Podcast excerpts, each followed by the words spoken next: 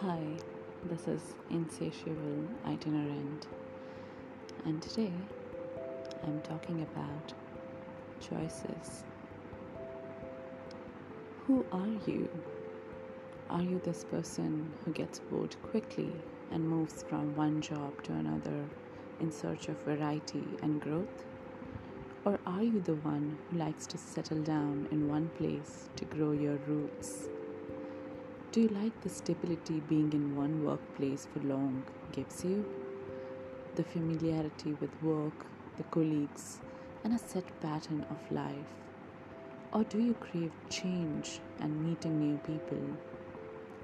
Wanting to dabble with different things with a focus on finding your wings? Roots or wings? That's what it all boils down to. Does the stability of being in a familiar place give you the sense of comfort? Or would you rather be uprooted and start over with unfamiliar faces in a world far away from the one you know?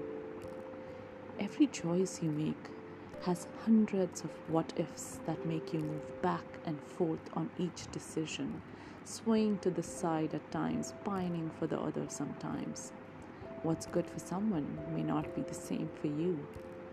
And thus you delve into the deepest recesses of your mind, lurking for answers that would come forth, that would seal your fate once and for all. The myriad number of permutations and combinations that affect your decisions, the lives intertwined with yours and you're not sure if you want to uproot them from everything they've always known in pursuit of what seems like a lucrative deal to you.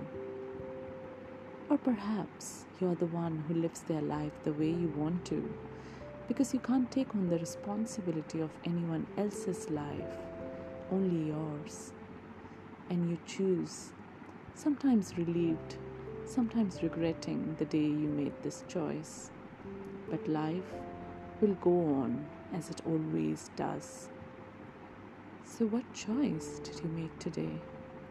To stick to your roots or spread your wings?